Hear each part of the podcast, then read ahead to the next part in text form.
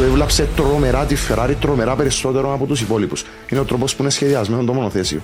Η επόμενη μέρα για ένα μηχανικό δοκιμό είναι να μπορέσει να επαναλάβει το σφάλμα. Δηλαδή, ε, μέσω των συστημάτων να μπορέσουμε να κάνουμε εμείς τη βλάβη on the bench όταν είχα πάει στους V8 υπήρχε μια στεναχώρια αλλά ακόμη υπήρχε τον πάσο ναι. Στους V6 πλέον είχα χάσει τέλος τη φωνή τους, πόσο μάλλον εσύ που έχεις προλάβει V12. Θυμάμαι τον εκφωνητή της πίστας, τον Λουίτζι Βινιάντο, όταν ήμουν εκεί πάλι το 2001, να πάρω στις τροφέ Λέσμο, να αρπάζει την ουρά και μπω Φερνάντο Στάκα. Και...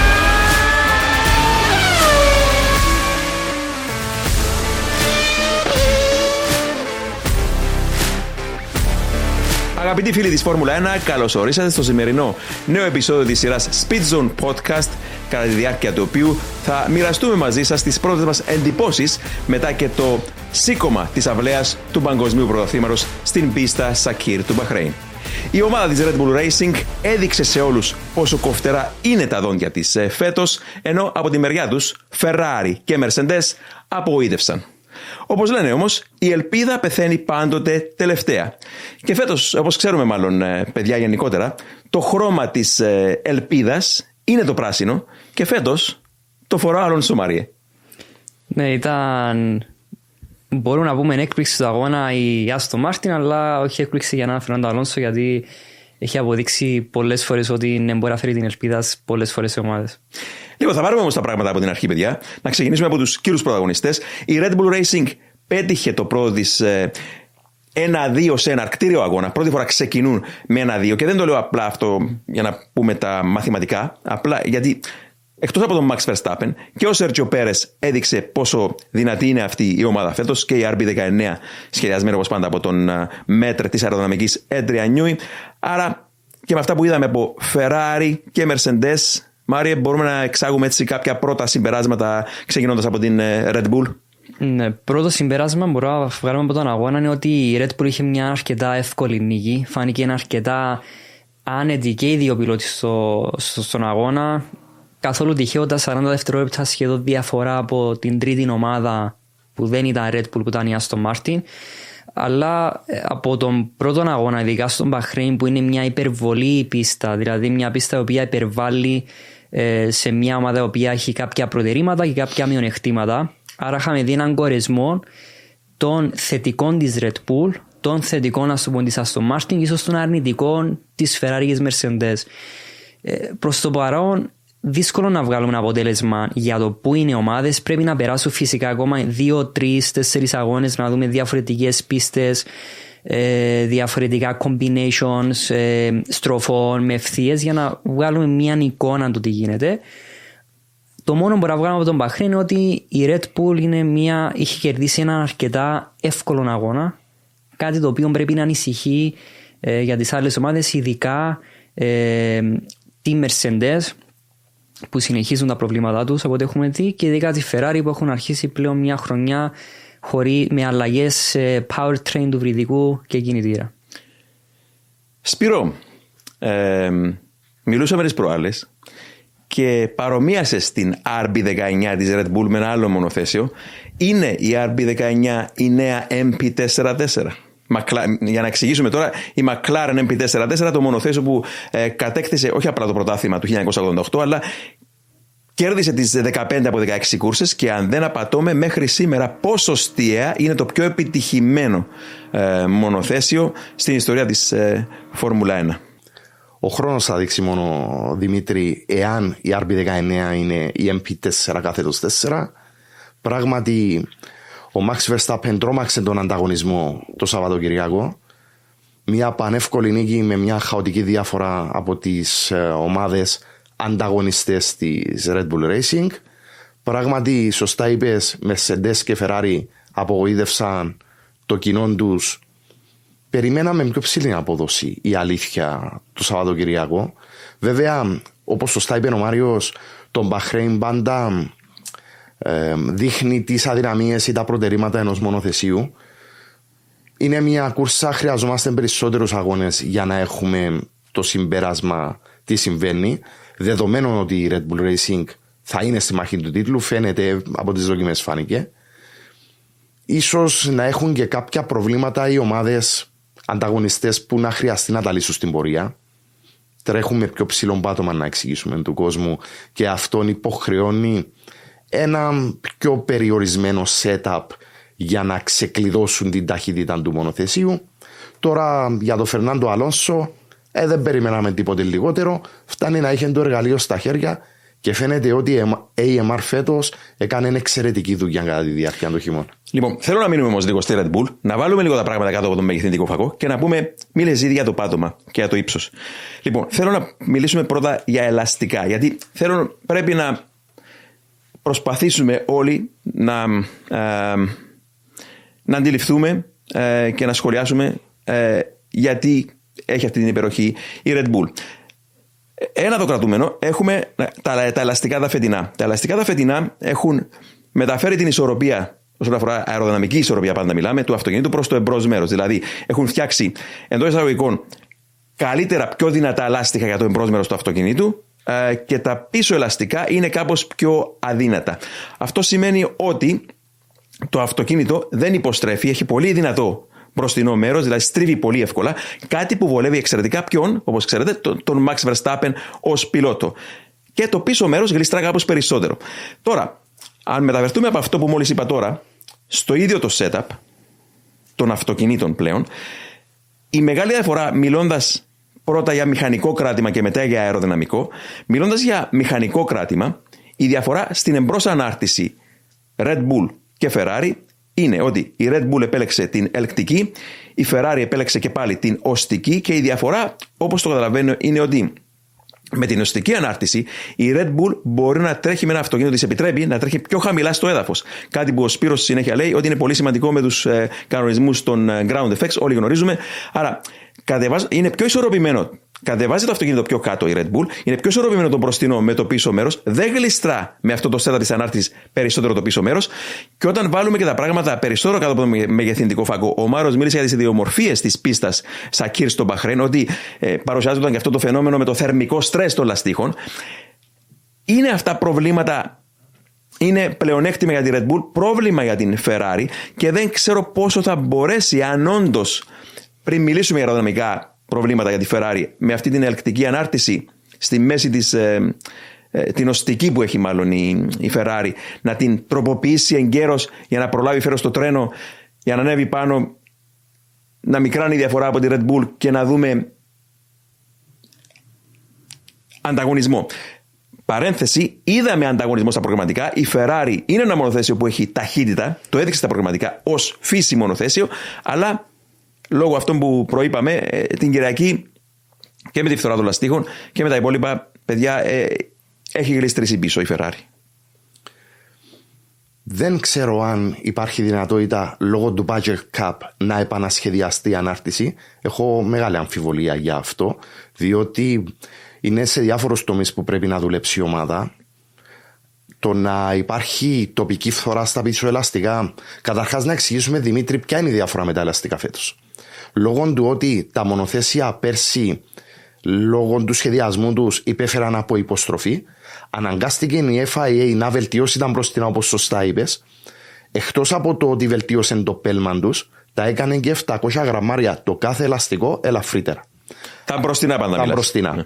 Τα πισινά για να κάνει το μονοθέσιο, να κάνει τα μονοθέσια να έχουν το λεγόμενο rotation, δηλαδή να στρίβουν και λίγο με το πίσω μέρος. Ναι, βοηθώντας να χάνεται λίγο το κράτημα από πίσω και να έχει μπροστά το κράτημα, κάνει το λεγόμενο rotation. Τα έκαναν βαρύτερα κατά 200 γραμμάρια το καθένα και δυστυχώς το πέλμαν τους είναι η δομή τέτοια που εντείνει την τοπική υπερθερμάση.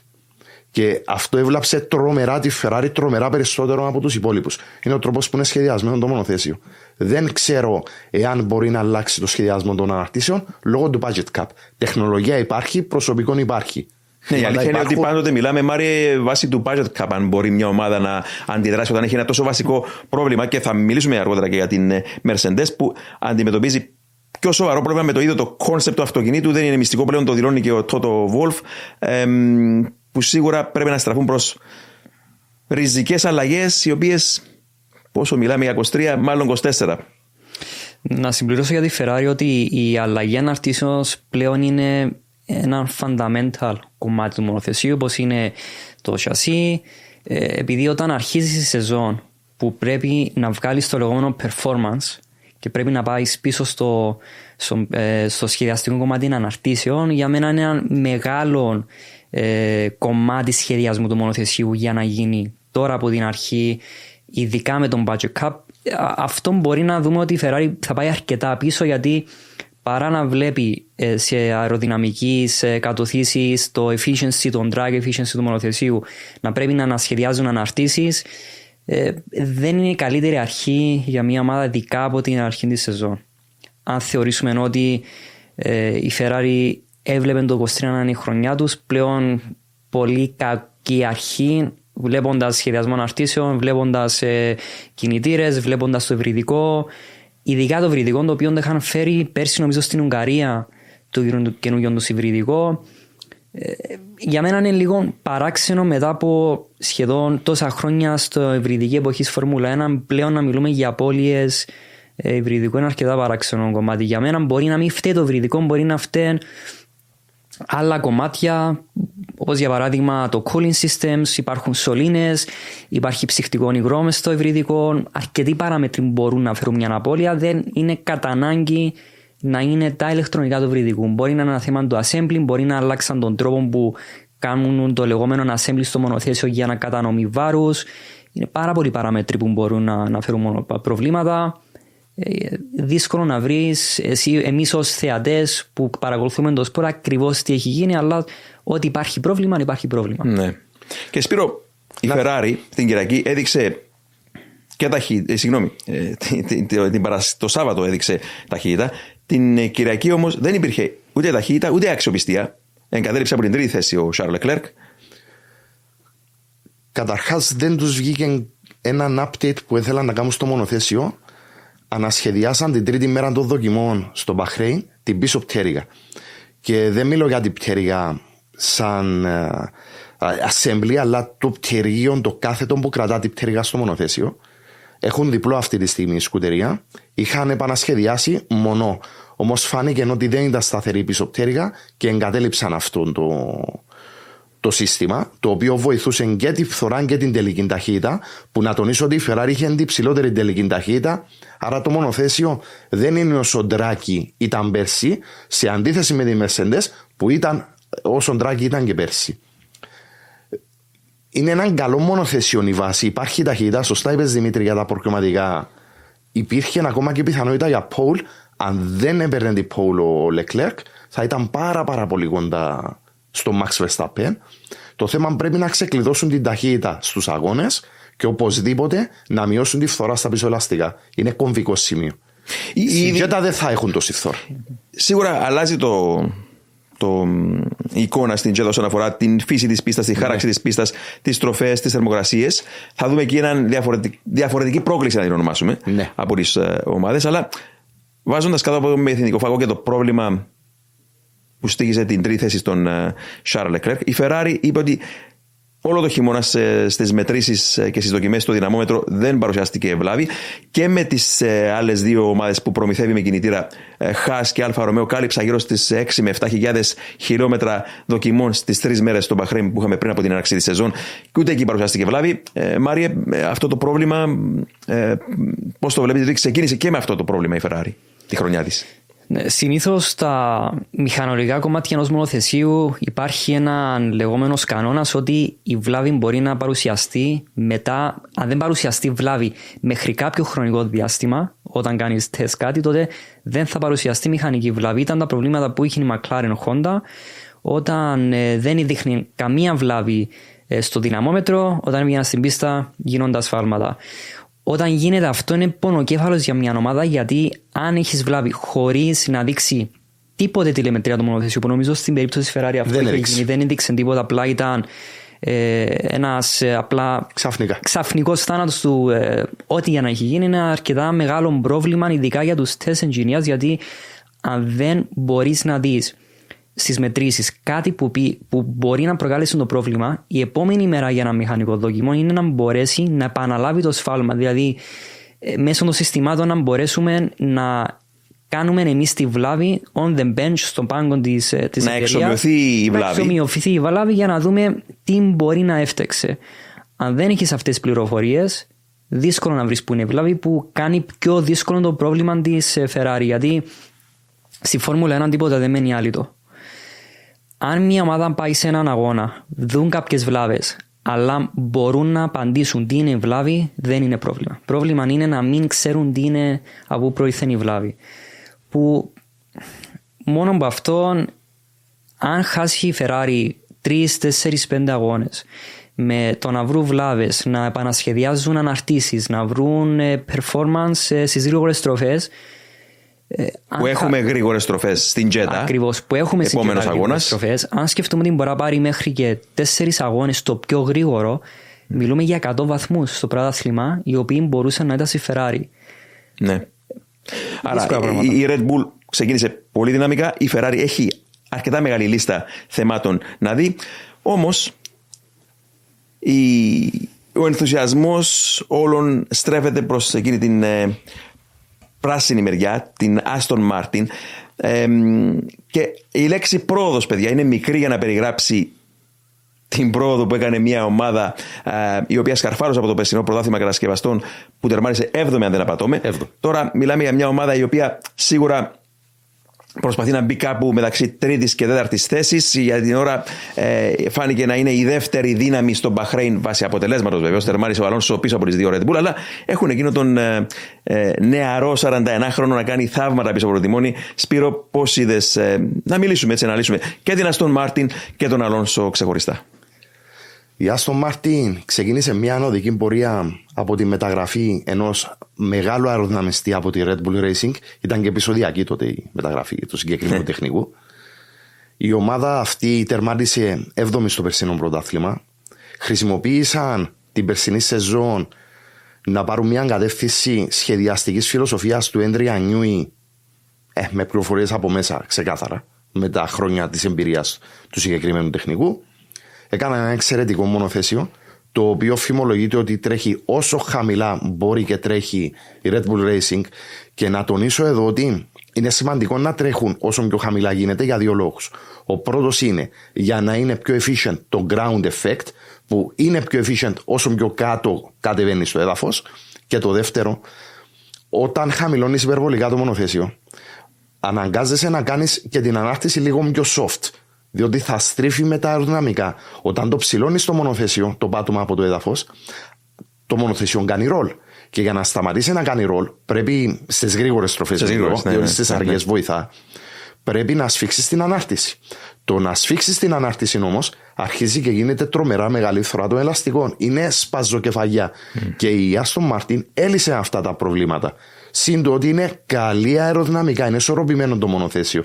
Άρα, Αυτό είναι Σπύρο, ο ένας παράγοντας. Και αντικατο- αντικατοπτρίζει η Αστον Μάρτιν τη Red Bull σε Ναι. αυτό το τομέα. Δηλαδή, είδαμε προγραμματικά να προκρίνεται τελικά πέμπτος ο Αλόνσο, όχι πολύ ε, μακριά από τις ε, Ferrari. Ναι. Ε, σίγουρα και, και η Mercedes ήταν κάπου πιο πίσω του κοντά σε χρόνο. Αλλά στη, η μεγάλη δύναμη της Αστον Μάρτιν για την ώρα και δεν ξέρω πόσο θα, δια- πόσο θα διαρκέσει αυτό είναι στην κούρσα της Κυριακής. Διότι το αυτοκίνητο είναι εξαιρετικά ισορροπημένο, δεν εύθυρε τα πίσω λάστιχα. Ο Αλόνσο μέχρι μπήκε στον κόπο, ακόμα και στο ρασίρμα και βγήκε και είπε ότι είναι τέλειο αυτό το αυτοκίνητο που οδηγώ.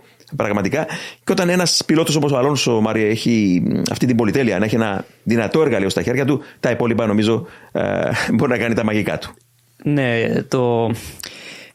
για να κερδίσεις έναν αγώνα, για να βγάλεις το maximum θρύς στο 100%. Αν θεωρήσουμε ότι έναν 75% προέρχεται από το μονοθέσιο και το υπόλοιπο από τον πιλότο, όσον χάνει το μονοθέσιο, ο Αλόνσο μπορεί να δώσει αυτά τα έξτρα ποσοστά για να φτάσει το 100%. Αυτό το δείξε στη McLaren, νομίζω στον Πακού το 18, που είχε τελειώσει αγώνα με έναν τροχό Ναι, ναι. Μόνο. Ε, εντάξει, ο Αλόνσο ό,τι, μπο- ό,τι έχει αυτήν την ψυχική δύναμη στα 41 του χρόνια μετά από πλέον 20 χρόνια στη Φόρμουλα 1. 22. 22 χρόνια στη Φόρμουλα 1 να τρέχει αγώνες με, ε, με το πάθος σαν να είναι ο πρώτος του αγώνας πιστεύω είναι αυτό που κάνει τη μεγάλη διαφορά από οποιο- οποιοδήποτε άλλον πιλότο και επίσης μας δείχνει ότι ακόμη και στα 41-42 χρόνια μπορεί να οδηγήσει σε επίπεδα πρωταθλητή ε, Όσο για, τη, για την Aston Martin, ναι, μπορούμε να πούμε είναι η δεύτερη καλύτερη ομάδα στο, στον grid, λόγω αποτελεσμάτων εννοείται. Ε, βλέπουμε την, ε, το influence της Red Bull λόγω του Dan Fallos ότι φέτος το μονοθέσιο είναι δικό του παιδί. Φάνηκε γιατί να πούμε ότι η Aston Martin είναι Περισσότερα από μισή Mercedes. Ο προερχόμενος από την ε, Red Bull, Dan Fallows, που έλεγε ο Σπύρος προηγουμένως, ε, αυτή η επιρροή που λέγαμε και στο προηγούμενο podcast. Ναι, ε, είναι μισή Mercedes. Κινητήρα Mercedes, υβριδικό της Mercedes, πίσω αναρτής της Mercedes, gearbox από τη Mercedes. Και, κοστού, και κοστούμι Red Bull. Και κοστούμι Red Bull hydraulics από τη Mercedes. Άρα η μόνη διαφορά που διαφέρει από μία Mercedes είναι μόνο τα αεροδυναμικά αν υποθέσουμε ότι χρησιμοποιούν και την ίδια αεροσύραγγα. Άρα ναι, και η τεχνολογία ναι, ναι, των αεροδυναμικών έρχεται από τη Mercedes, αλλά να σκαρφαλώνεσαι από την 7η θέση στην βάση αποτελεσμάτων, σχεδόν στη δεύτερη θέση, είναι μεγάλο επίδευμα. Είναι άθρο στη Φόρμουλα 1. Αλλά να μην ξεχνάμε ότι η McLaren έχει πάει πίσω, η Ferrari έχει πάει πίσω, η Mercedes έχει πάει πίσω. Άρα βοηθήθηκε εν μέρη η Aston Martin για να τη δούμε σε μια τρίτη θέση. Ναι. Λόγω του πώς έχουν έρθει οι άλλες ομάδες που έχουν κάνει κάποια βήματα πίσω από ό,τι βλέπουμε μόνο από τον πρώτο αγώνα. Αυτό είναι που λέμε, ότι δεν είναι εγγυημένο ότι στην Τζέτα θα είναι πάλι τρίτος ο Αλόνσο, ναι. νομιμένου που θα πώς θα χειριστεί την κατάσταση η Ferrari ναι. στον επόμενο αγώνα. Κυρίως η Ferrari και η Mercedes, βεβαίως, είπαμε πάντα δεν την υποτιμούμε, αλλά Σπύρο, ο Αλόνσο τρέχει με την.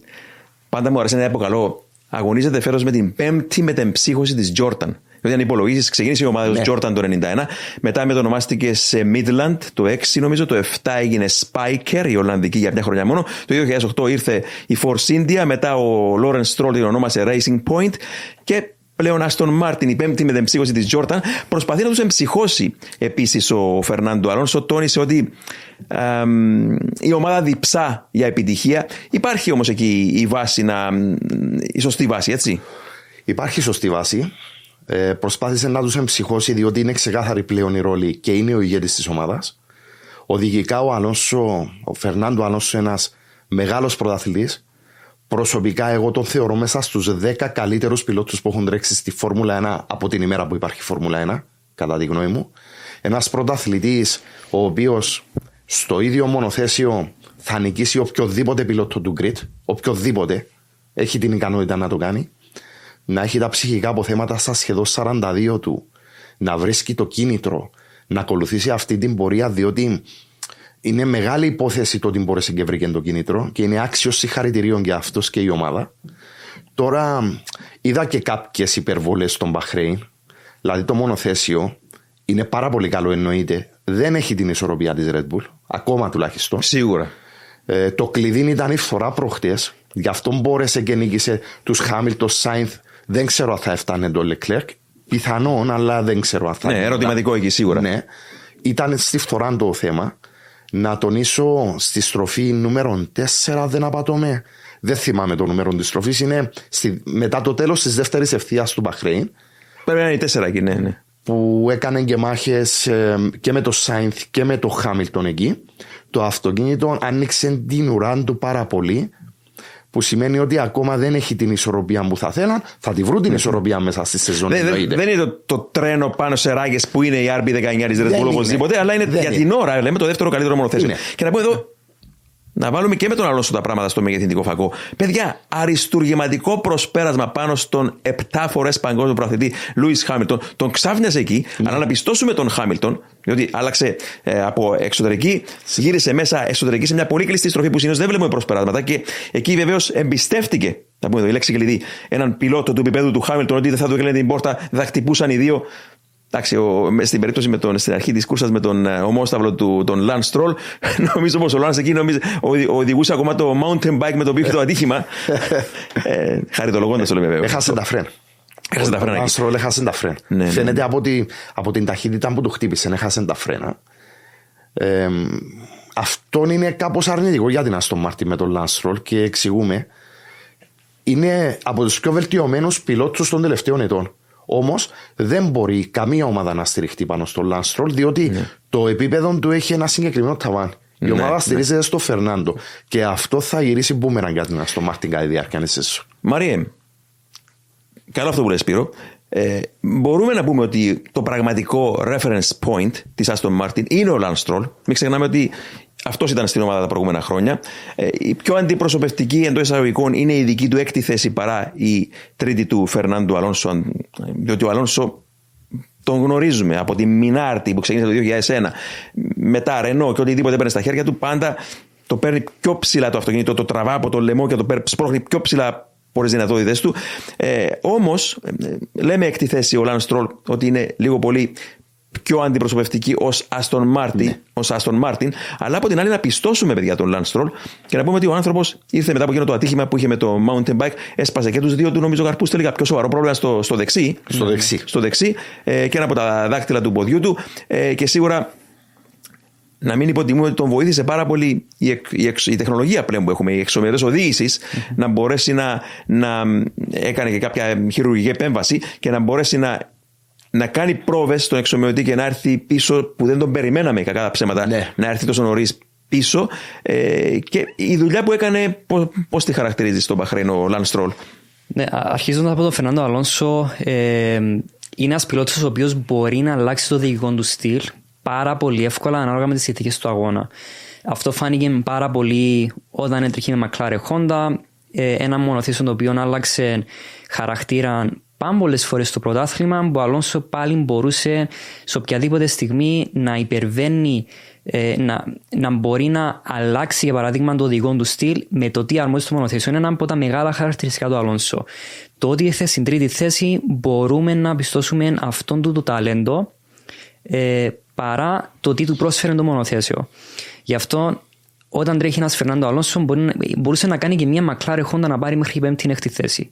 Που μόνο αυτός μπορούσε. Ήταν λόγω Φερνάντο Αλόνσο που μπορούσε να, βγάλει τα να κάνει extract τα θετικά σωστά, του μονοθεσίου όσο βαθιά για αυτά να είναι. Η έβδομη θέση, ε, η έβδομη θέση που είχε έρθει ο Στρόλ. Εκτός νομίζω. Εκτός νομίζω. Έκτη θέση του Στρόλ. Ε, γνωρίζοντας ότι δεν είχε κάνει κανένα τεστ. Είχε πάει την Παρασκευή, τελευταία mm-hmm. στιγμή να τρέξει, για μένα δείχνει το πόσο εύκολο είναι να οδηγήσει στο μονοθέσιο.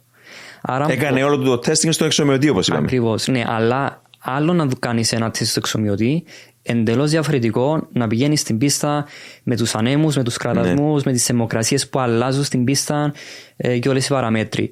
Η, θέση, η έκτη θέση του Lance Stroll δείχνει καθαρά ότι είναι ένα μονοθέσιο το οποίο είναι εύκολο να οδηγηθεί, είναι αρκετά σταθερό στην πίστα. Ε, αλλά εντάξει, σίγουρα δεν είναι Red Bull.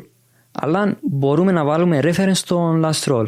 Μεγάλο επίδευμα για τον Stroll να είναι στην έκτη θέση.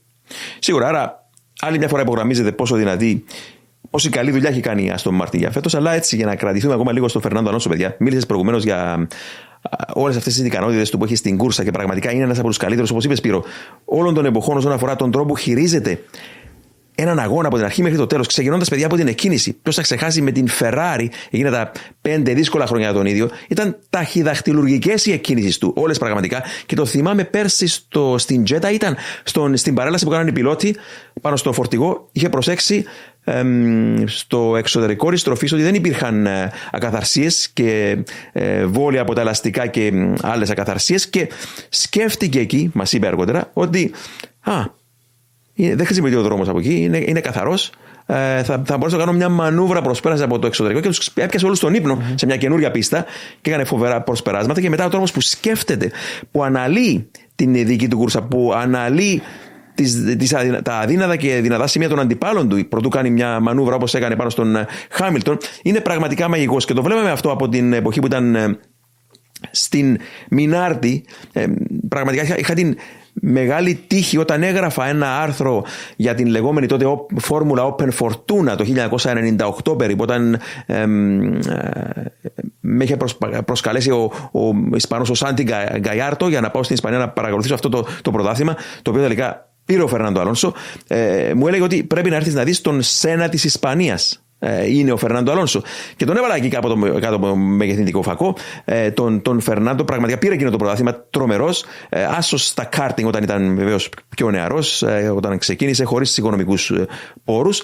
Και μετά κατευθύνθηκε σιγά σιγά προς την Φόρμουλα 3000. Είχα πάλι την τύχη συμπτωματικά να ε, βρισκόμουν στο ΣΠΑ το 2000 όταν έκανε την πρώτη και μοναδική νίκη του στην Φόρμουλα 3000 με την Αστρομέκα. Ε, το έλεγα και στο παρελθόν αυτό πόσο με εντυπωσίασε και μένει στο μυαλό μου παιδιά πόσο Όπως λέμε συχνά, δεν υπάρχει αργός πιλότος Φόρμουλα 1, υπάρχει γρήγορος σταθερός και γρήγορος ασταθής πιλότος. Ο Φερνάντο Αλόνσο είναι στην κατηγορία εννοείται του γρήγορου σταθερού πιλότου. Δηλαδή, τι λέμε με το σταθερός, το, το, το, το consistency που έχει, δηλαδή να, να έρχεται με όλα εκείνα τα χιλιόμετρα και να φρενάρει για μια αργή, δύσκολη στροφή, είτε για μια γρήγορη στροφή και πάντοτε να φρενάρει στο ίδιο σημείο, να στρίβει στο ίδιο σημείο, να ακούσει τον κινητήρα να βάζει τη δύναμη καρό στο ίδιο σημείο, το αυτοκίνητο να μην γίνεται νευρικό ποτέ και να χτυπά το apex όπου πρέπει να το σημαδεύει και να το χτυπά εκεί που πρέπει και να βγαίνει από τη στροφή και λες αυτό είναι μετρονομικός τρόπος με τον οποίο γύρω με το γύρο, γύρω με το γύρο, γύρω με το γύρο, σταθερό σε πολύ γρήγορο τέμπο. Αυτό μπορούν να το πετύχουν μόνο οι σούπερ πρωταθλητές και αυτός είναι ο Αλόνσο. Και μετά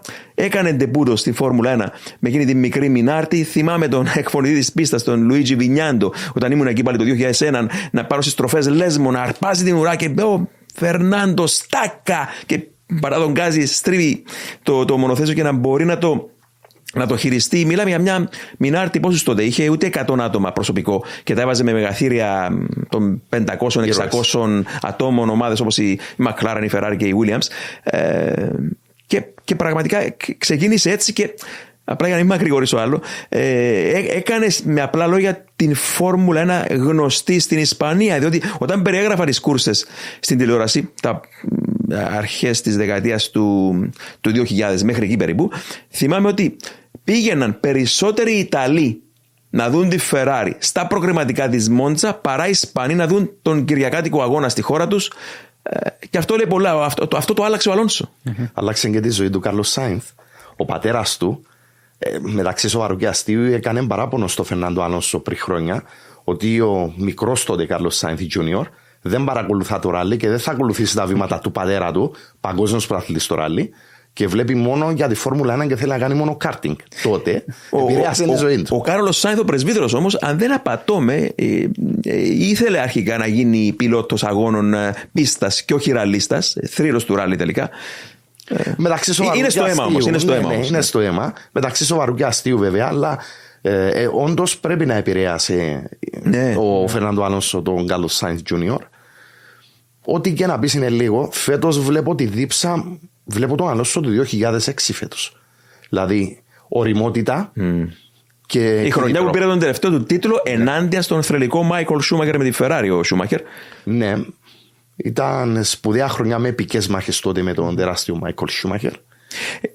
Γυμνάστηκε το χειμώνα ο Φερνάντο πολύ. Ναι. Θεωρώ ότι οι πληροφορίες του, τα δεδομένα που είχε η ομάδα, αεροσύραγγα, CFD κτλ., έδειχναν που θα ήταν η ομάδα. Τον ενθουσίασαν πρέπει. Τον ενθουσίασαν, δούλεψε πάρα πολύ σκληρά το χειμώνα και φέτος τον απολαμβάνουμε. Πάντως, Μάρι, έλεγες προηγουμένως κάτι πολύ σημαντικό που ίσως ο κόσμος που παρακολουθά μόνο Φόρμουλα 1 να μην το γνωρίζει.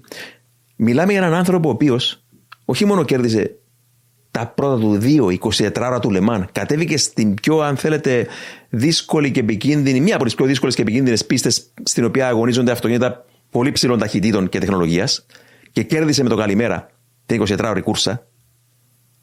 Και μετά, δεν θα ξεχάσω ποτέ μου το 2017 όταν κατέβηκε στο Ινδιανάπολης 500 και λες εκεί, δεν με νοιάζει ποιος είσαι, η πίστα αυτή σε δαγκώνει.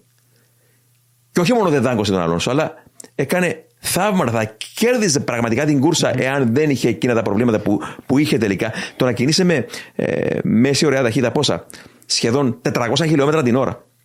Περιφερική όραση αριστερά-δεξιά. Να βλέπεις άλλους 32 πιλότους. Τράφικ συνέχεια να προσπερνάς πίσω μπροστά σου. Και αριστερόστροφη. Και αριστερόστροφη και να έχεις τείχους γύρω τείχους. Δηλαδή, όταν έχεις ατύχημα, είναι, είναι αεροπορικό ατύχημα στο Indy 500. Και πραγματικά, επειδή λατρεύω τα Indycast, παρακολουθώ τις κούρσε από το 1989, εκείνη τη μέρα πραγματικά άλλη μια φορά έτριβα τα μάτια μου, διότι γνώριζα πόσο καλός είναι ο Αλόνσο, αλλά δεν περίμενα τόσο νωρίς να μειώνει, αν θέλετε, τους. Ε, δεν μπορώ να πω Αμερικανούς πιλότους, γιατί υπάρχουν και εκεί από πολλές εθνικότητες πιλότοι, αλλά ήταν πραγματικά εντυπωσιακό και αυτές είναι, είναι, είναι αξίες του πιλότου που ε, τότε οδηγούσε για την, ε, εκείνη την, την, την δίστροπη Μακλάρεν που λες που ναι. μόνο ο Αλόνσο θα μπορούσε να την πάρει μέχρι εκεί που πήγε πέμπτη, έκτη θέση. Αλλά όταν του δόθηκε ευκαιρία στο, στο 24ωρο του Λεμάν και στα IndyCars, είδαμε τον Αλόνσο να συνεχίσει να κάνει θαύματα. Άρα δεν είχε ξεχάσει προς Θεού να οδηγεί για τα χρόνια με τη Μακλάρεν. Μάριε; Θα συμφωνήσουμε με το ότι είχε πει ο Σπύρος ότι μπορεί ο Αλόνσο να είναι ένας από τους 10 καλύτερους ε, πιλότους από την ημέρα που άρχισε η Φόρμουλα από τον, ε, από τον Silverstone του 50, μπορούμε να πούμε νέο Αλόνσο.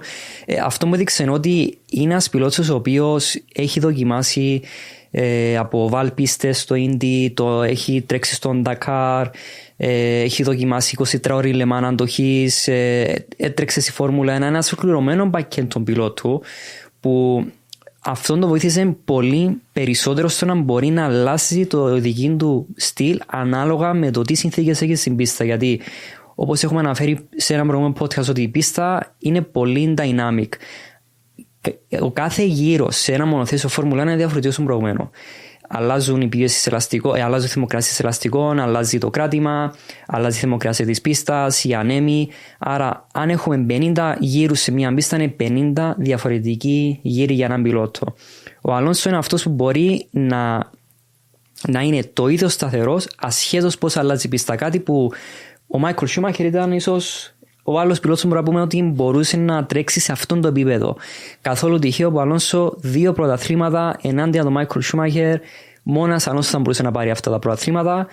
Ε, είναι για μένα ένα διαμάντι το ότι Άστον Μάρτιν πήρε τον Φερνάντο Αλόνσο. Πιστεύω ότι τυχεροί οι εαυτοί μας που έχουμε ζήσει τον Φερνάντο Αλόνσο από την πρώτη μέρα. Ε, δύσκολο να, να βρούμε άλλον πιλότο σε, με τόσα χρόνια εμπειρίας που ακόμη να θέλει να τρέξει στο μάξιμο. Να έχει αυτή τη δίψα. Αυτή τη δίψα φαίνεται ότι δεν είναι καν χορτασμένος στο να. Όχι από νίκες, στο να θέλει να τρέξει σε έτσι υψηλό επίπεδο, να θέλει ακόμα να τρέχει Φόρμουλα 1 που κάποιος πλέον τώρα δεν ξέρουμε μέχρι πού μπορεί να σταματήσει. Γιατί ε, στην Αστο Μάρτιν έχει μόνο νομίζω δύο χρόνια συμβόλαιο. Δύο συν ένα. Δύο συν ένα. Ε, αν θεωρήσουμε ότι αν στο Μάρτιο από τον χρόνο θα έχει καινούργιες, νομίζω από φέτος το Μάη θα αρχίσουν να δουλεύουν οι καινούργιες εγκαταστάσεις. Άρα, μιλούμε από την επόμενη χρονιά θα έχουν ένα μονοθέσιο το οποίο θα βγει από τις καινούργιες εγκαταστάσεις. Και νομίζω θα πάει δύο συν τρία μετά. Μάλλον βλέπω το... το συμβόλαιο. Όσο, νεώνει, όσο προχωράω, όσο νεώνει. Αλλά αυτό που είπε ο Μάριος τον παραλύλησε με τον, ε, τον Μάικλ Σούμερ. Και να πούμε και τις ηλικίες. Ε, θυμήθηκα πρόσφατα ότι μετά που είδα τον Αλόνσο σε ηλικία 41 ετών να τερματίζει τρίτος στην κούρσα στο Μπαχρέιν, ότι ο Μάικλ Σούμαχερ το 2012, τελευταία του χρονιά στη Φόρμουλα με, την, στην, με τη Mercedes, στη Βαλένθια, ετών 43 νομίζω, mm-hmm. τρίτος στο βάθρο. Άρα. Να σημειώσουμε δε, ότι δεν ξέχα, ο, ναι. ναι, ο Μάικλ Σούμαχερ είχε σταματήσει στα 44-45 του χρόνια. Ε, όχι επειδή ήθελε αυτό να σταματήσει, απλά ε, τον είχαν ε, ας το πούμε, διώξει Mercedes. Εντός εισαγωγικών τον ανάγκασαν. Ανά, ανάγκασαν να αποχωρήσει mm. λόγω ε, του Λουί Χάμιλτον. Τον ανάγκασε και η Ferrari το 6 ναι. να σταματήσει. Ναι. Γύρισε πίσω, μετά τον ανάγκασε εντός εισαγωγικών πάλι η Mercedes. Άρα, άρα, άρα, δεν έχει να κάνει με ηλικία. Αυτό είναι που θέλω να θίξω, Σπύρο. Ναι. Ε, ε, αλλά δεν το βλέπουμε συχνά. Θυμάμαι τον Νάιτζελ Μάνσελ να κερδίζει σε ηλικία 41 40 ήταν τότε, ναι, ε, το 94. Σωστά. Κερδίζει τελευταία κούρσα του 94 στην Αδελαίδα με την ε, Williams όταν έκανε το comeback σε εκείνη τη χρονιά που σκορώθηκε ο Σένα, αντικαταστήθηκε αρχικά ο Σένα από τον ε, Σκοτσέζο, τον David Coulthard. ο Μάνσελ 41 ετών κέρδισε. Ε, ίσως το επαναλάβει φέτος ο, ο Αλόνσο να, να, να, κάνει την έκπληξη σε μια πολλέ κούρσες. Είδαμε τον Οκόν με την Αλπίν, τον ομόσταυρο του να παίρνει εκείνη την νίκη στην Ουγγαρία. Θα μπορούσε να ήταν ο Αλόνσο. Ναι. Θα μπορούσε να ήταν ο Αλόνσο με τη διαφορά ότι η Άστον Μάρτιν έχει και την απόδοση τώρα για να Ναι, κερδίσει. ναι. Δηλαδή σε περίπτωση που πάει κάτι λάθος για Ferrari και ε, Red Bull στους αγώνες, είναι ο πρώτος που θα αρπάξει την ευκαιρία. Δεν θα είναι τόσο πίσω στο grid όπως ήταν Ναι. ο Γκάσλι, όπως ήταν ο Κοντ που ήταν ένας συνδυασμός από παράγοντες. Τώρα θα είναι πιο απλά τα πράγματα. Μόλις του Σωστά. δοθεί η ευκαιρία, θα την Ακριβώς θα αρπάξει. την αρπάξει Ναι. με νύχια και με δόντια. Αμέσως Ναι. θα, δεν θα, θα, θα διαγραπώσει την ευκαιρία ο Αλόνσο φέτος. Είναι εκεί η καραδοκή, περιμένει. Φτάνει να έχει διάρκεια αυτό το πράσινο όνειρο, αυτή η πράσινη ελπίδα. Και κάτι άλλο, μιας και λέγαμε ηλικίες, έκανα κάποιες τελευταίες έτσι. εμ, έρευνες ότι ο, ο μεγαλύτερος σε ηλικία πιλότος που στάθηκε ποτέ σε βάθρο αν και δεν υπήρχε τότε βάθρο νομίζω. Ε, στην, τέλος πάντων, τερμάρισε τρίτος σε ηλικία 50 ετών στο πρώτο πρωτάθλημα της Φόρμουλας το 1950. Ο αξέχαστος μονεγάσκος πιλότος, ο Λουί Σιρόν, τερμάτισε τρίτος με μια Alfa Romeo 158 η θρυλική Αλφέτα που ήταν κλεισμένη σε, σε ένα εργοστάσιο τυριών ε, την, ε, στην περίοδο του πολέμου, διότι σχεδιάστηκε ε, και κατασκευα... σχεδιάστηκε από την σκουντερία Ferrari, εκείνο το μονοθέσιο που χρησιμοποίησε τελικά η Alfa Romeo μεταπολεμικά. Η Alfa Romeo το έβαλε στην πίστα το 50-51, πήρε τον τίτλο το 50 με τον Φαρίνα και 51 με τον Φάντζιο. Ο Λούι Σίρον τερμάρισε ε, τρίτος, δεν θυμάμαι τον αγώνα τώρα που ήταν τρίτος με εκείνο το μονοθέσιο, σε ηλικία 50 ετών, τρίτος. Ε, και ο μεγαλύτερος όμως σε ηλικία νικητής στη Φόρμουλα 1 είναι ο θρελικό Λουίτζι Φατζόλι, ο Ιταλός, που τερμάτισε τρίτος στο γαλλικό Grand Prix του 51, ομολογουμένως έχοντας ε, μοιραστεί την νίκη με τον Φάντζο, γιατί τότε ήταν η εποχή που μπορούσε ε, ένα μονοθέσιο να το οδηγήσουν είτε δύο, τρεις. Είχαμε περιπτώσεις Αργεντινή 55 από την, ε, λόγω της ψηλής θερμοκρασίας, που μέχρι και τέσσερις διαφορετικοί πιλότοι να οδηγήσουν το ίδιο μονοθέσιο και πρωτού πει κάποιος, ξέρω εγώ, μα δεν μπορεί ένας πιλότος να βγάλει ένα, ένα Grand Prix. Να πούμε κάποιες λεπτομέρειες υπήρχαν Grand Prix τότε που διαρκούσαν μέχρι 4 ώρες. Μην ξεχνάμε, οι κινητήρες ήταν μπροστά, άρα όλη η θερμοκρασία και τα, ε, ε ερχόταν προς, το, προς τα μούτρα τους, τα exhaust ήταν στα, περνούσαν από τα λεπτά τυχώματα πιλωτήριου και κοντομάνικες μπλούζες mm-hmm. στο πιλωτήριο. Άρα ο μεγαλύτερος σε ηλικίας που κέρδισε Φόρμουλα 1 αγώνα ήταν ο Λουίτζι Φατζόλι σε ηλικία 53 ετών το γαλλικό Grand Prix του, του 51 και μιλάμε εδώ για τον πιλότο ο οποίος προπολεμικά, εξαιρετικός, κέρδισε στη Μόντζα το 33, πριν από παιδιά 90 χρόνια, κέρδισε την πρώτη νίκη της σκουτερία Ferrari στη Μόντζα το 1933, αυτός ο φοβερός Λουίτζι Φατζόλι. Εντάξει, Σήμερα αλλάζουν τα πράγματα. Οι πιλότοι αφιβρετούν, εννοείται και ο Φάντζο πήρε τίτλους στα 40 κάτι. Ε, πλέον ε, σταματούν νωρίτερα οι πιλότοι την καριέρα τους, αλλά ο Φερνάντο Αλόνσο 41 και πάει και δείχνει να είναι να νεώνει που λέμε. Είναι σε έναν επίπεδο εφάμιλον το 20 Ναι, ναι. Αν τα εργομετρικά του, αν τα αξιολογήσει κάποιος, θα δει ότι είναι στο ίδιο επίπεδο με όλους τους πιλότους. Να τονίσω ότι και ο Σερ Λουίς Χάμιλτον είναι πολύ πιο γυμνασμένος φέτος σε ναι. σχέση με τις προηγούμενες σεζόν και ένας από τους λόγους είναι το porpoising ένας από τους λόγους. Δεν είναι ο μόνος, απλά είναι ένας από τους λόγους που το είδαμε ευτυχώς μειωμένο. Ε, εντατικοποίησε το πρόγραμμα του στο γυμναστήριο λόγω ναι. porpoising που, ναι. όπως σωστά είπαμε και στο πρώτο podcast, ε, ε, δεν θα εξολοθρευτεί εντελώς. Σίγουρα είναι ο νέος τρόπος που, ε, όπως είπε και ο Μάριος, όταν έχεις ε, ground, effects. ground effects, δεν μπορεί να. να οι νόμοι της φυσικής παραμένουν. Ναι, ναι. Δεν, δεν μπορείς να τους αλλάξεις. Ε, Ευτυχώς είναι μειωμένο όμω φέτος. Ναι. Λόγω του ότι ψήλωσε και άλλο ο κανονισμός άλλαξε και ψήλωσε και άλλο το πάτωμα από το έδαφος. Εξακολουθούν όμως τα μονοθέσια να είναι πιο δύσκολα από τα μονοθέσια του 2021. Ναι, είναι πιο Όσον αφορά. Διότι το 2021 δεν είχαμε ground effects. Και παιδιά, ε, κρίνουν και πόσα; 10 χρόνια από το κύκνιο άσμα των ατμοσφαιρικών κινητήρων. Ναι, κλείνουν 10 χρόνια. Ε, από την τελευταία φορά που είχε φωνή η Φόρμουλα 1. Α ελπίσουμε να αλλάξει στο μέλλον αυτό, παρόλο που είναι οι πιθανότητες εναντίον μας παρά υπέρ μας. Α ελπίσουμε να αλλάξει και να επανέλθουν οι μελλοντικοί και πανάλαφροι τότε ατμοσφαιρικοί κινητήρες. Διότι είναι βαριά τα μονοθέσια, το είναι, είναι βαριά και τα, ε, οι κινητήρες, βαριά και τα, τα βοηθητικά όλα ναι. συστήματα εκεί. αυτά βοηθούν τη φθορά των ελαστικών. Δηλαδή το βάρος είναι εναντίον σε αγωνιστικά αυτοκίνητα, πόσο μάλλον σε μονοθέσια. Από τη δική σου πλευρά, Μάριο, ως engineer της McLaren, τότε όταν μετα... πέρασε η φόρμουλα από την εποχή των ε, ατμοσφαιρικών πιο απλοποιημένο αν θέλεις ε, κινητήρων στην, ε, στους υβριδικούς κινητήρες με το turbo hybrid πώς οι, οι προκλήσεις για σένα ως engineer ποιες ήταν τότε; Ε, εγώ είχα αρχίσει τη McLaren στην ε, τρίτη χρονιά, όταν άρχισε η τρίτη χρονιά των υβριδικών. Ε, ακόμη και στην τρίτη χρονιά ήταν αρκετά θόλων το πεδίο. Πώς δούλευε ένα υβριδικό πακέτο, με πολλά ερωτήματα τα οποία ήταν ακόμη αναπάντητα. Άρα η άποψη μου είναι ότι το υβριδικό κομμάτι της Φόρμουλα 1 είναι το πιο περίπλοκο κομμάτι το οποίο έχει μπει ποτέ σε πονοθέσιο. Δηλαδή περιπλοκότητα από θέμα κατασκευής, περιπλοκότητα από θέμα ε, το πώς μπορείς να γίνει tested, μπορεί να τεστάρεις για να, να είσαι σίγουρος ότι μπορεί να δουλέψεις στα επίπεδα ενός αγώνα ε, περιπλοκότητα αξιοπιστίας. Το βλέπουμε μέχρι τώρα. Η Ferrari ε, στον αγώνα του Μπαχρέιν είχαν πρόβλημα με το βρυδικό πριν καν αρχίσουν αγώνα. Mm. Άρα το υβριδικό είναι περι- ε, πολύ περίπλοκο, έχει ανεβάσει τρομερά τα κόστα της Φόρμουλα 1. Άρα, αν με ρωτάς εμένα, θα προτιμούσα να πηγαίναμε πίσω σε... Πήγαν όλα ανάποδα αυτή την, ε, με την έννοια ότι ήθελαν να εξοικονομήσουν χρήμα και Ναι, πήγαν ε, ανάποδα. μπο- μπο- μπορώ να καταλάβω την ιδέα, της, την άποψη της Φόρμουλα 1 ότι είναι ένα, ε, ένας ε, μηχανοκίνητο σπορ το οποίο βλέπει τον ε, τεχνολογία. Ε, η τεχνολογία προσπάθησε να τη φέρουν μέσω ηλεκτρονικών συστημάτων, μέσω υβριδικών πακέτων για τα μονοθέσια, αλλά υπάρχει τεχνολογία και σε άλλες παραμέτρους. Υπάρχει τεχνολογία και στα αεροδυναμικά.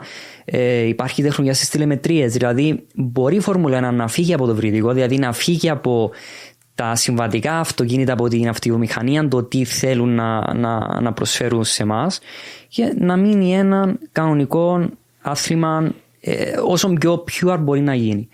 Ο λόγος που το λέω αυτό, ακόμη βλέπουμε NASCAR. Γιατί να μην βλέπουμε μία Φόρμουλα 1 με ατμοσφαιρικούς κινητήρες. Προηγουμένως έξω, είναι αυτό που λέγαμε έξω, ότι έλεγες Μαρία συγκεκ- συγκεκριμένα, ότι οι εποχές, νοσταλγούμε τις εποχές που οι πιλότοι έκαναν ε, ένα γύρο προγραμματικών με έναν κινητήρα χειροβομβίδα, τον ονομάζαμε τότε, που άντεχε μόνο για ένα γύρο και μετά, αν θέλεις, έκανε έκρηξη εφόσον ήταν σχεδιασμένος για μόνο ένα γύρο. Ε, Και τότε η- η έγνοια των ομάδων ήταν πώς να νικήσουν το χρονόμετρο, να πάρουν pole position το Σαββάτο και όχι να, εντάξει, να εξοικονομήσουν κινητήρα πόσους. Τώρα μιλάμε για σχεδόν 8 αγώνες ο κάθε κινητήρας πρέπει να βγάλει φέρος. Άρα εκείνες οι εποχές, Μάρια, Ήταν εποχές που βλέπαμε ένα qualifying καθαρά για performance. Ε, βλέπαμε ότι ε, έχουν ένα γύρο για να βγάλουν το maximum του μονοθεσίου. Ε, αρχές του 80 τρέχαμε κινητήρες στους 1500 ύπους με ελαστικά που μπορούσαν να βγάλουν ε, ε, το είδω και τα λάστιχα. Ε, ένα, ένα γύρο, λάστιχα προγραμματικών. ένα γύρο. Ο Άριστον Σεν έλεγε ότι δεν μπορούσαν να πιέσουν στο warm-up γιατί δεν θα τους έμενε ελαστικό ναι. για να κάνουν ένα γύρο στην πίστα. Χαρακτηριστικό αυτό τους ένα, παιδιά. Τώρα πάμε αλλού, αλλά πώς το πετύχαινε αυτό που, που προσπαθούσε προ, πρωτού ξεκινήσει ο επτάμενο γύρος να φέρει το ελαστικό θερμοκρασία. Αν πίεζε κάπως υπερβολικά, θα το εύθυρε και δεν θα μπορούσε στο τέλος του επτάμενου γύρου να έχει πάνω κράτημα το λάστιχο. Άρα έπρεπε να το φέρει σε θερμοκρασία, όχι να υπερπιέσει και μετά έκανε εκείνο τον υπτάμενο γύρο, αλλά ε, ήταν, ήταν αυτά τα, στο μυαλό του ο Σένα τα, τα ζήγιζε όλα στην εντέλεια αυτά τα πράγματα και, και εκεί έπαιζε πολύ ρόλο ο πιλότος. Ενώ τώρα εντάξει είναι διαφορετικό. Ναι, ναι, αυτή είναι η διαφορά ότι στο qualifying η κάθε ομάδα δίνει τα πάντα που μπορούσε. Ήταν καθαρά ο πιλότος μέχρι που μπορεί να φτάσει. Τώρα το qualifying έχει φτάσει, είναι βασικά μία περιγραφή τι θα δούμε στον αγώνα. Είναι αρκετά συνδεδεμένα τα δύο.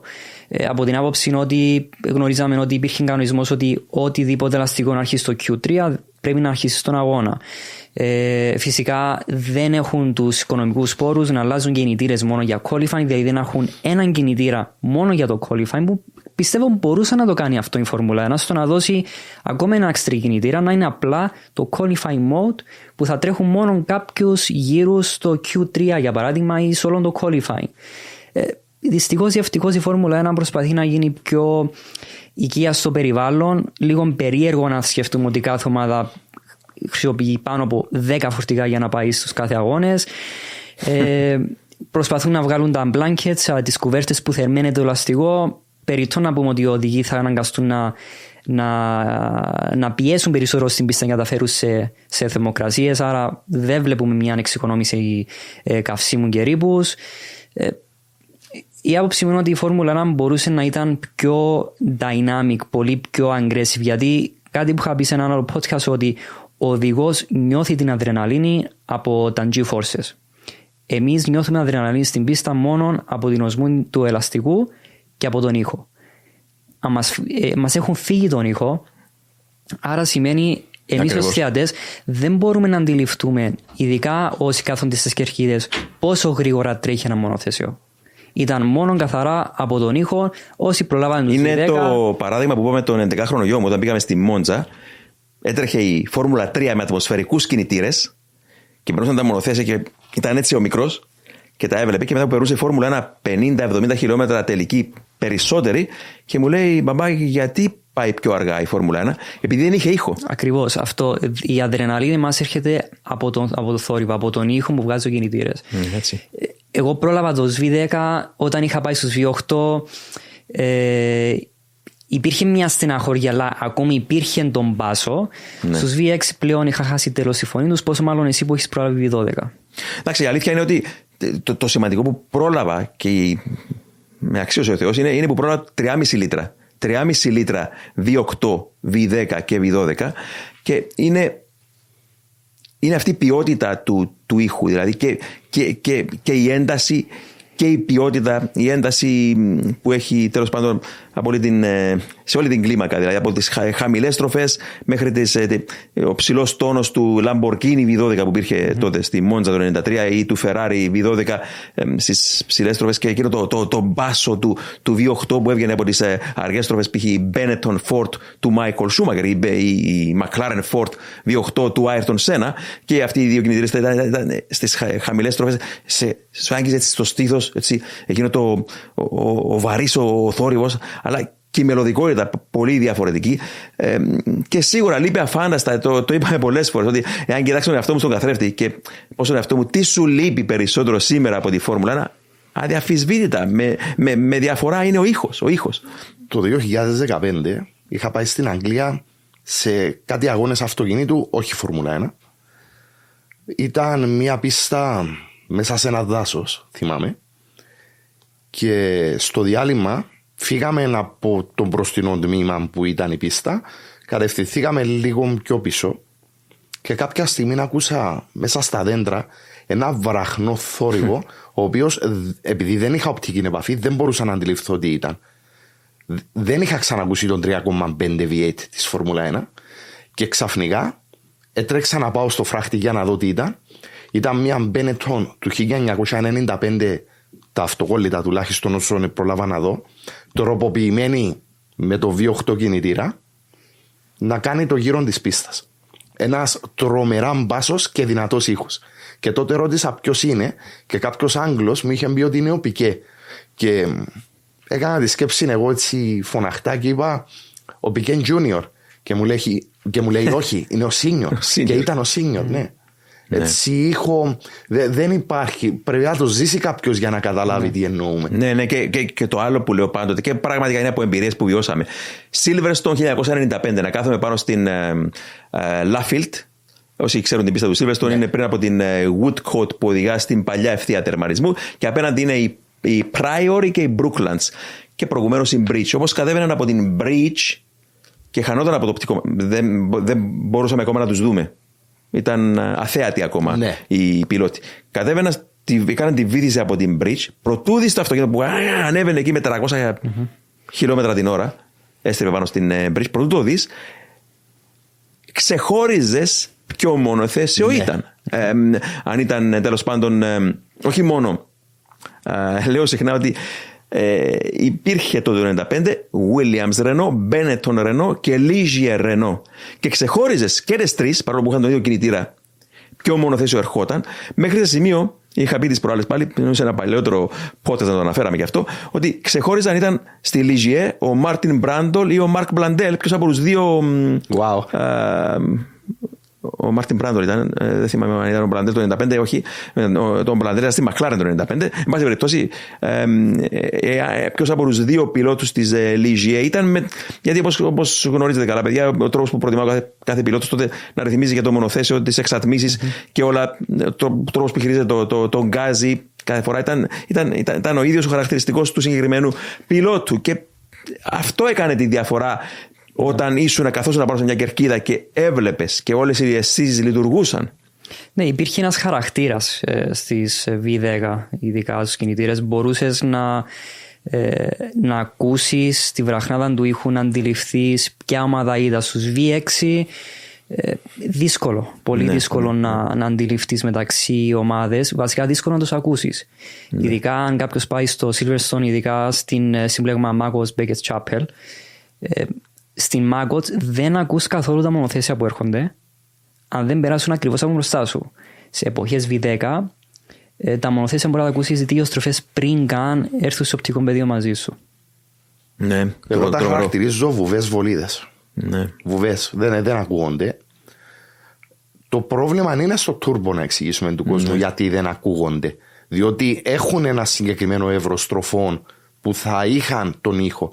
Απλά το τούρμπο είναι ο τρόπος που δουλεύει με τον κινητήρα, τρώει τον ήχο, έτσι ονομάζεται εισαγωγικά το τρώει, και κάνει τον ήχο πιο χαμηλής έντασης. Κάτι πολύ σημαντικό που είμαι σίγουρος θα συμφωνήσει ο Μάριος, ε, που δεν έχει να κάνει μόνο με το turbo, είναι, είναι όμως και με την εξανάγκης η Φόρμουλα 1 λόγω, λόγω υβριδικού συστήματος και λόγω εξοικονόμησης καυσίμου, πόσα mm-hmm.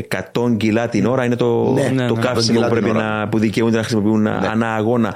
Ε, λόγω και αυτού, ο, ο ήχος, ξέρουμε, ξέρουν οι engineers ότι είναι σπαταλημένη ενέργεια. Ναι. Και όλο τον ήχο τον κρατούν στα σωθικά τους τα μονοθέα της Φόρμουλα 1 για να μην τον εξωτερικεύσουν. Άρα το turbo του, της, του 80 δεκαετίας, θα συμφωνήσεις Σπύρο, ε, έκανε θόρυβο. Έκανε, ναι. Αλλά Συγκρίση δεν, με τα- είχα, με δεν τα- είχαν περιορισμό καυσίμου όμως. Δεν είχαν περιορισμό καυσίμου. Ναι, ροή και, καυσίμου. και, και, και σίγουρα ε, εκείνες οι, οι, οι φλόγες του άκαου καύσιμου στην ουρά που βλέπαμε τις γλώσσες φωτιάς να τυλίγονται στην ουρά που είναι το πτερίγιο πίσω, δεκαετία του 80. Η Ferrari του Αλμπορέτο, η, η Lotus του Αίμνη του Elliot De Angelis, η Williams του Rosberg, η McLaren του Prost. Ε, όλα αυτά και, και, και, και οπτικά ήταν το τρομερό θέαμα, αλλά είχαν και, και ήχο. Μα, Εννοείται πως δεν συγκρινόταν ούτε τότε με τον ατμοσφαιρικό. Προτιμώ ατμοσφαιρικό. για τα turbo την τότε εποχή λόγω του ότι όταν γυρίζει πολλές στροφές ένας κινητήρας το turbo έχει μια βαλβίδα πάνω του που ρυθμίζει την πίεση αναλόγως του εύρους των στροφών. Την τότε εποχή έβαζα μια βαλβίδα ονομάζεται external wasket, δηλαδή εξωτερική, με έξτρα σωληνάκι, το οποίο δεν ήταν γυρισμένο μέσα στις σωλήνες του exhaust, αλλά ήταν έξω και την ώρα που φόρτωνε το turbo έκανε έναν τρομερό ήχο. Τώρα οι πλήστες ομάδες το έχουν γυρισμένο από τη μέσα μεριά. Ε, Δεν φτάνει που είναι αδύνατος ο ήχος, έχουμε και αυτό το πρόβλημα. Σπαταλημένη ενέργεια, ίσως, όπως σωστά είπες, αλλά είναι ένα πρόβλημα της εποχής. Και δεν μπορείς να κρατήσεις τους θεατές μόνο με το drive to survive. Θέλει μάχες, θέλει ήχο, θέλει διάφορα. Τα οποία πρέπει να δει η Φόρμουλα 1 πριν να είναι αργά. Ναι, Λοιπόν- επειδή, ε, να συνεχίσω σε αυτό που είχε πει ο Σπύρος ότι βλέπουμε ένα αγώνα Φόρμουλα 1 για το λεγόμενο entertainment, για την ψυχαγωγία μας. Δεν βλέπουμε ένα αγώνα Φόρμουλα 1 για να κάνουμε εξοικονόμηση καυσίμου. Ναι, βέβαια. Ε, αλλά εντάξει, το, πλέον το sport έχει πάρει αυτό την, ε, την οδό, πλέον είναι... Είναι αυτό που λέμε πο- πολλοί νέοι οπαδοί της Φόρμουλα. Δεν, δεν τα γνωρίζουν αυτά Ακριβώς. και τα χάβουν, τα δέχονται. Και, α, αλλά η, η πραγματικότητα είναι η προπαγάνδα των, ε, των, των εμπλεκόμενων αυτοβιομηχάνων και των συμφερόντων που, που υπάρχουν. Ε, εντάξει. Και, και επειδή δεν μπορούν να συγκρίνουν, ε, δεν έζησαν κάτι άλλο για να, για να, για να δουν τι τους λείπει. Είναι εκείνο το, που ξανά είπα, το κουφό που είχα πει τότε όταν πήγα στη Μόντζα φέτος, που είχα πει όταν άκουγα την. Ε, ε, Τέλος πάντων τη φόρμα να περνά και λέω μακάρι να μην ζούσα εκείνο το ωραίο που έζησα τότε, το θόρυβο, για να μην πονώ τόσο πολύ τώρα που δεν υπάρχει ήχος. Όμως, έτσι για να κατευθυνθούμε και να κλείσουμε σιγά σιγά προς Τζέτα, παιδιά, η επόμενη κούρσα. Ε, πολύ διαφορετική φύσης ε, πίστα, ε, μεγάλες ευθείες, ε, γρήγορες στροφές.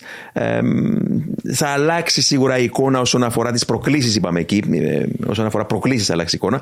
Ε, δεν ξέρω όμως τα αποτελέσματα. Πού περιμένουμε περίπου την ε, ε, Ferrari, Μάρε, να σταθεροποιηθεί όσον αφορά τη μάχη με τη Red Bull; Ε, εννοείται διαφορετική η πίστα. Τον Μπαχρέιν, όπως έχω πει, δεν μας βοήθησε να καταλάβουμε πού βρίσκονται οι ομάδες. Ε, το ότι υπάρχουν γρήγορες στροφές είναι κάτι το οποίο δεν είναι το δυνατό χαρτί ούτε της Ferrari ούτε της Mercedes.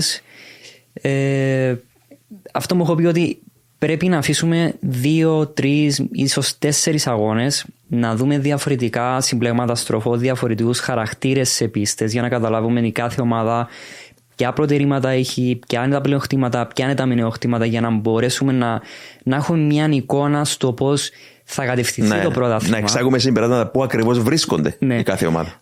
Όμως το γεγονός ότι φέτος οι ομάδες θέλουν να φέρουν νέα πακέτα από τον τέταρτο αγώνα, ίσως πάλι να αλλάξουν τα πράγματα όπως έχουμε δει τη McLaren.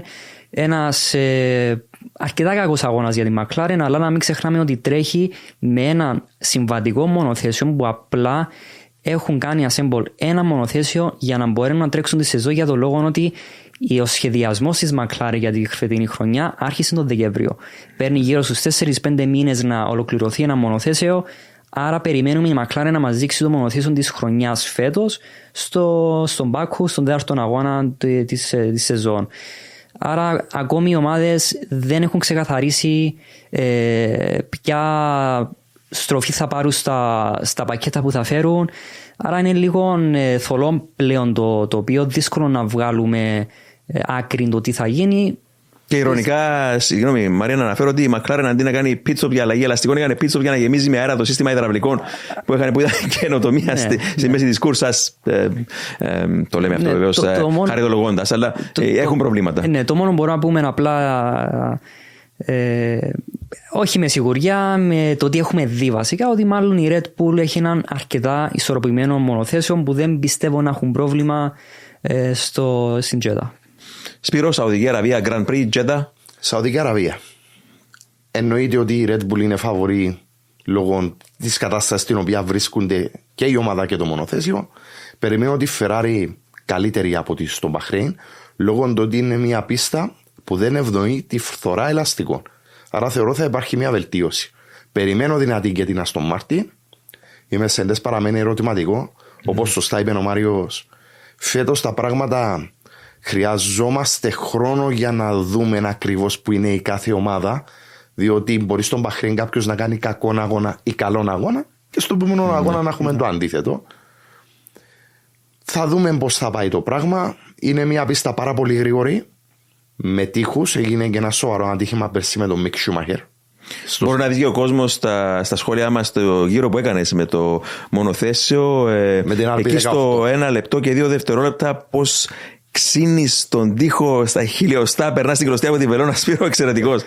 Είναι η αγωνιστική γραμμή στο συγκεκριμένο σημείο είναι δύσκολη και η συγκέντρωση για τους πιλότους αύριο στους πολλούς γύρους διότι θα βρίσκονται μέσα σε έναν τούνελ. Ναι. Είναι γύρω συνέχεια αντίχη και είναι πάρα πολύ γρήγορη η διαδρομή. Είναι κάπως επικίνδυνη. Και λέγαμε φορά, ακριβώς, είναι αυτό που ξέρεις, το λέμε έτσι τώρα ε, να μην παρεξηγηθούμε αλλά ε, είναι πίστα η οποία ενθουσιάζει γιατί είναι και επικίνδυνη. Ναι. Και οι παλιές πίστες ήταν όλες ήταν απάνθρωπα επικίνδυνες, σκοτώστρες μπορεί να τις πει κάποιος, αλλά δεν ισχύει αυτό με την Τζέτα. Αλλά παρόλα αυτά, το ότι έχει αυτό το στοιχείο του, του κινδύνου, εντάξει, μπορεί πάλι τη, τη νέα γενιά οποιοδήποτε να πει πρέπει να σταματήσει η φόρμα να μην επισκέφτεται αυτή την πίστα. Αλλά η αλήθεια είναι ότι εκεί οι τύχοι καραδοκούν και δεν συγχωρούν τα λάθη. Και δεν συγχωρούν τα λάθη. Ελπίζουμε να δούμε έναν ωραίο αγώνα. Ε, Συνήθως η Τζέτα έχει και safety card δυστυχώς. Ναι. Φυσικά μπορεί να ανακατέψει την τράπουλα και ίσως κάποιος Φερνάντο Αλόνσο να είναι και έτοιμος να αρπάξει μια πιθανή ευκαιρία. Για να Ακριβώς. Άρα αναμένουμε έτσι με αγωνία το επόμενο Grand Prix, παιδιά. Να σας ευχαριστήσω που ήσασταν για άλλη μια φορά ε, μαζί μου και να ευχαριστήσουμε και τον κόσμο που ε, ήταν σήμερα μαζί μας. Μέχρι το επόμενο επεισόδιο σας ευχαριστούμε όλους.